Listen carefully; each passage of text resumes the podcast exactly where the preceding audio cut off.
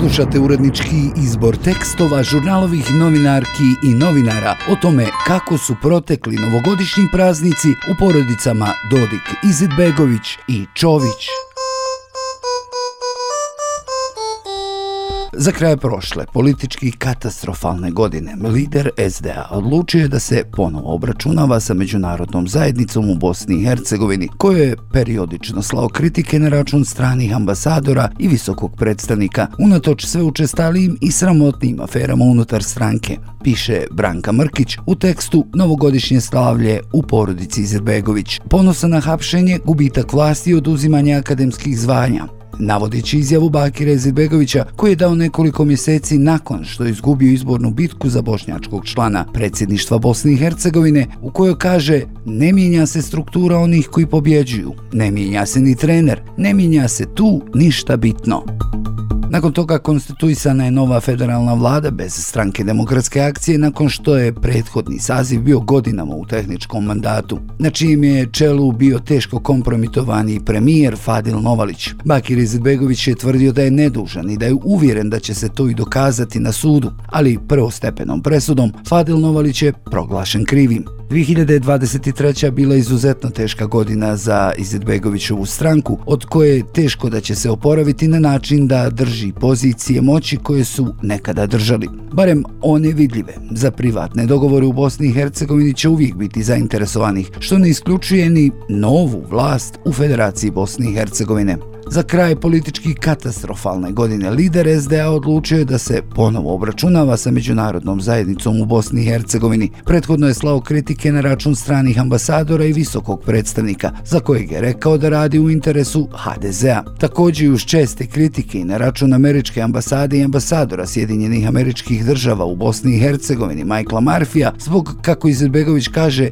neutemeljenih, ničim dokazanih optužbi na njegov i na račun SDA, poput poput besmislice da je za blokadu federacije od 2018. do 2022. godine kriva stranka demokratske akcije sada ide i korak dalje, pa me optužuje zbog načina na koji sam upravljao OSom, a upravljalo je rukovodstvo te državne institucije i Osman Mehmedagić kao njen direktor. Postavlja i pitanje kako je moguće da su Osa i Mehmedagić godinama dobijali pohvale za partnerstvo sa američkim službama, a da nakon dolaska Marfija u Bosni i Hercegovini direktor Ose je od strateškog partnera odjednom postao loši momak koji je završio na crnoj listi. Marfi bruka i sebe i državu koju predstavlja, zaključio Izidbegović u maniru Milorada Dodika.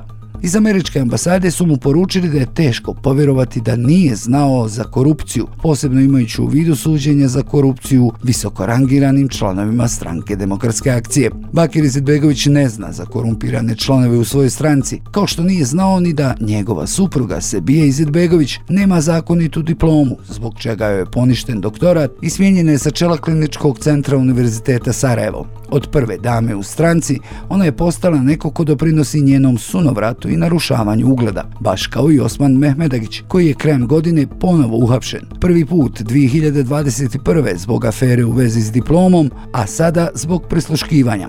Bakir Izetbegović javno brani Novalića, Mehmedagića, baš kao nekada Amira Zukića i Asima Sarajlića. Sebije Izetbegović sigurno je da je Mehmedagić nevin, heroj odbrane Bosne i Hercegovine, borac, junak, stabilan i pouzdan. Junak u svakoj situaciji koja ga je zadesila, jednostavno hrabar čovjek, težak posao mu suđen i u miru, baš težak posao u kojemu mnogima smeta, napisala je u objavi. Nakon što je izgubio utrci predsjednika SDA, član stranke više nije ni Šemsudin Mehmedović i sada najavljuje formiranje novog političkog pokreta. U maju ove godine SDA je napustila i Alma Čolo, dugogodišnja članica stranke. Nakon previranja u krajini, SDA je u vladi ovog kantona sa predstavnicima trojke o kojima na državnom nivou imaju samo riječi kritike.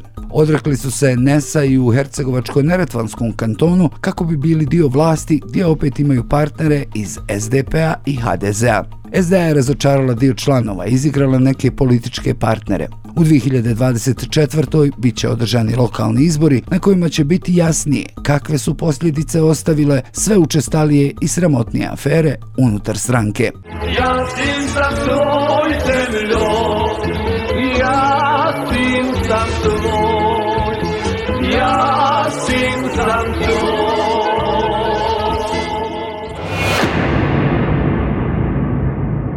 U porodici predsjednika Republike Srpske Milorada Dodika prošla godina bila je izuzetno uspješna, ali i burna. Dok je Republiku Srpsku zaduživao novim desetinama i stotinama miliona konvertibilnih maraka, ukućani su zadovoljno trljali ruke pišući financijski izvještaje za onu 2022. Firmi za kojih zvanično imenom i prezimenom stoje obrnule su oko 10 miliona konvertibilnih maraka, dok opet broji milione čeka ročište pred sudom Bosne i Hercegovine i sprema parti za neustavni dan Republike Srpske. Navodi se na početku teksta Žane Karić-Gauk. Formirali smo Republiku Srpsku da ojača, a ne da se ugasi, rekao je prije nekoliko dana bivši direktor firme Jugokea iz Laktaša, koji je tokom posljednjeg krvavog rata u Bosni i Hercegovini švercovao cigarete u Republiku Srpsku i tadašnju Republiku Srpsku krajinu. U danas već sakrivenim dokumentima Ministarstva unutrašnjih poslova RS-a stajalo je da mu je tokom 1994. oduzeto najmanje četiri šlepera švercovane robe. Danas prijeti secesijom i novim krvavim ratom. Ostaje samo čekanje jedne noći u kojoj ćemo to, ocijepljenje Republike Srpske, završiti definitivno. Smijte se koliko hoćete, ali gledat ćete to i to uživo. Mislim mu potpiruje i njegov koalicioni partner na državnom nivou, Elmedin Konaković, lider naroda i pravde, koji kaže da to sve vodi ili u konflikt ili u oduzimanje svega čime RS trenutno raspolaže. U porodici Dodik prošla godina bila je izuzetno uspješna. Primjerice, firma Agrodestil kojom rukovodi Dodikov Z Pavle Ćorović zaradila je prošle godine 350.390 km, a prihodovala 1.321.521 konvertibilnu marku. Preduzeće Redbox Media, u kojem Ćorović suvlasništvo dijeli sa Rentom Radišićem i Ljubišom Gornikom, prihodovalo je 462.028 maraka, dok im je dobit iznosila 20.780 89 km. Ćorović će se baviti i gradnjom stanova, a u posao je ušao sa vlasnikom lanca Moja apoteka, Strahinjom Kujundžićem. Nova firma zove se Monte Blok. Kroz restoran Agape, Dodikove kćerke Gorice, kojeg dijeli sa snahom Ivanom Dodik, prošlo je 2,1 milion maraka, a zaradile su 57.260. I agrovoće zaradilo je 64.469 km. Čerka biznis dijeli sa bratom Igorom u firmi Global Liberty. U plusu je nešto manje od 6000 konvertibilnih maraka. Gadljiva je na Bosnu i Hercegovinu, ali ne i na novac poreskih obveznika. Tako je vijeće ministara njenoj fondaciji Srpska kuća odobrilo 30.000 km. Frojteko u vlasništvu sina Igora i zeta Mirka Dobrića prihodovalo je 1,3 miliona konvertibilnih maraka, a dobit im je iznosila 52.740 maraka. O Prointeru da ne govorimo. IT firma sa ugovorima teškim više od 300 miliona konvertibilnih maraka. Čak 21 firma povezana je sa predsjednikom RS-a. Od početka 2018. do kraja 2022. one su prihodovale čak 963 miliona 214 hiljada 392 konvertibilne marke. Konačna cifra je svakako daleko veća, jer većina ovih preduzeća postoji duže od tog perioda. Čak 15 preduzeća posluje sa entitetom i državom. Od 1. januara 2018. do 22. novembra 2023 sa javnim sektorom sklopile su 4478 ugovora, čija je ukupna vrijednost 1 milijardu 67 miliona 671 657 konvertibilnih maraka sa uračunatim PDV-om. Money. Money makes the world go around, the world go around, the world go around. Money makes the world go around, it makes the world go round. Onima koji cijene nacionalne projekte dovode tenisera Novaka Đokovića. Posljednji put kada je govorio o kompleksu za potrebe turnira Srpska Open, nakupile su se 53 uložena miliona narodnih maraka. Jedino ugostiteljka Gorica imala je tu privilegiju da za novac dijeli zaloga je ljubavi. Ali kad je to završio, umoran je sjeo u studio radio televizije Srbije i Đokovićima poručio da su teška ciganija. Ma došu. Mogu ti reći malo ovi Đoković teški u pičku.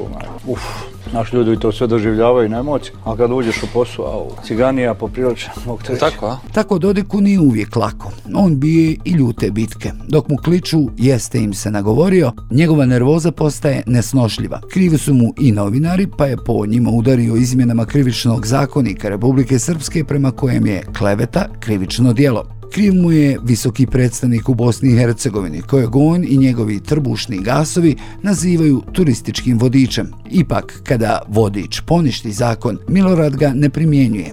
Kriv mu je američki ambasador Michael Murphy, kompletna Amerika, kriva Evropa, kriv Zapad. Mrske su mu zapadne vrijednosti, kako i ne bi, kad je dobar dio pipa zavrnut prvenstveno za kompletan entitetski vrh, a odnedavno i za kćerku i sina. Crna lista izgleda baš crna, ali svjetlo je u Rusiji, kineskim i kreditima koje odobrava mađarski premijer Viktor Orban. Svjetlo je do duše sve rijeđe i kod predsjednika Srbije Aleksandra Vučića, jer realno, ko bi granicama prihvatio entitet zadužen 6,7 milijardi konvertibilnih maraka, ne priznaje Dodik institucije Bosne i Hercegovine, ali i se i kako plaši, jer kako drugačije objasniti njegovo konstantno krivudanje oko suda Bosne i Hercegovine, pred kojim je sa Milošem Lukićem i službenog glasnika RS-a optužen za krivično dijelo neizvršavanje odluka visokog predstavnika u Bosni i Hercegovini. Dok čeka novo ročište i priprema finansijski izvještaje za 23. godinu, planira parti neustavni, zakazan za 9. januar 2024. godine. Tenderima traži organizatore. Dešavanje za taj datum detaljno je opisao. Na Svečana akademija firmisat će kulturnu tradiciju RS-a, njene vrijednosti, neke od njenih istorijskih ličnosti, kao i savremena rodoljubiva razmišljanja kod mladih ljudi koji žive u RS-u. Na otvorenom drone show, međutim, ništa od ove politikanske predstave neće zaliječiti Miloradovu sada već gnojnu ranu. Ove godine kreditorima mora da vrati milijardu konvertibilnih maraka, 2025. još milijardu, 2026 milijardu i po. U momentu slabosti priznao je da su vremena pod njegovom vlašću kokuzna. Dio međunarodne zajednice očekuje da ću biti presuđen i da će na vlast dovesti neke svoje ljude koji će reći da je Dodik kriv što RS nije dobila novac iz Brisela. Ne može da niko niša, ja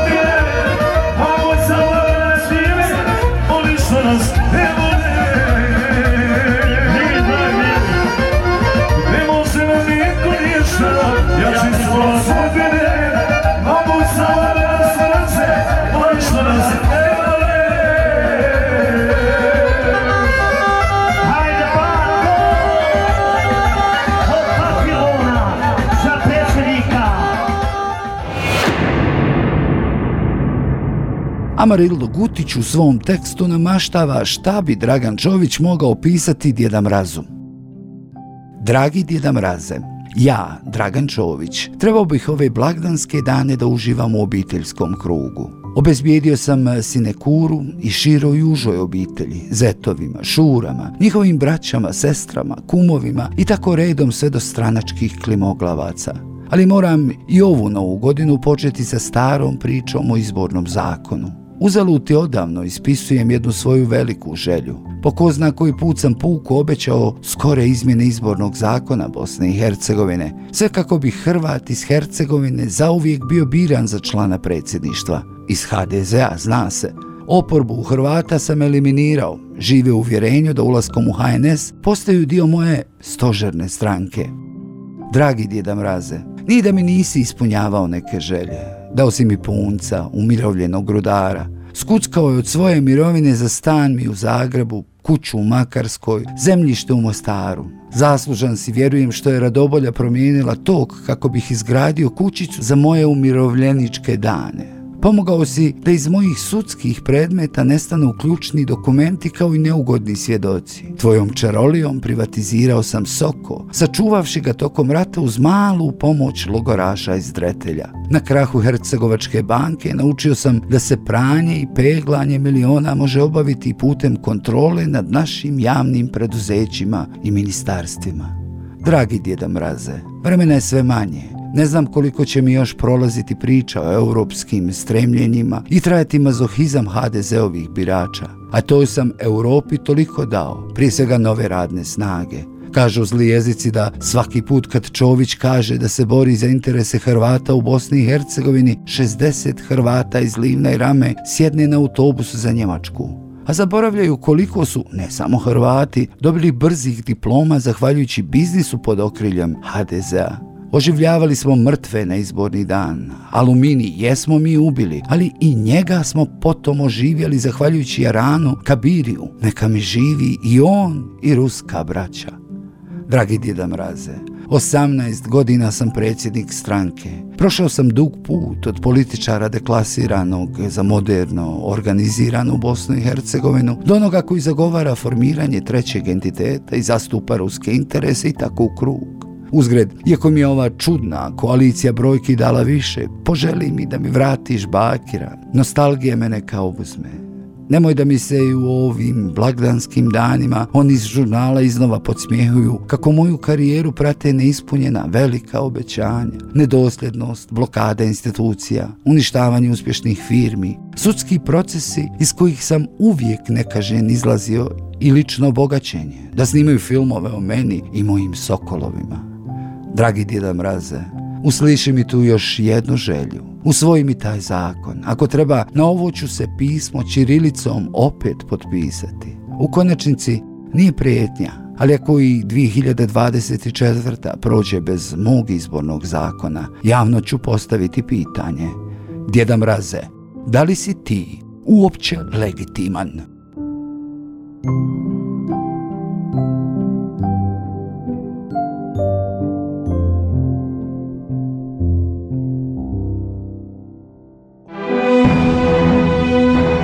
Sve tekstove možete čitati na Žurnal Info, a audio forme slušati na platformama Apple Podcast, Spotify, Google Podcast, Deezer.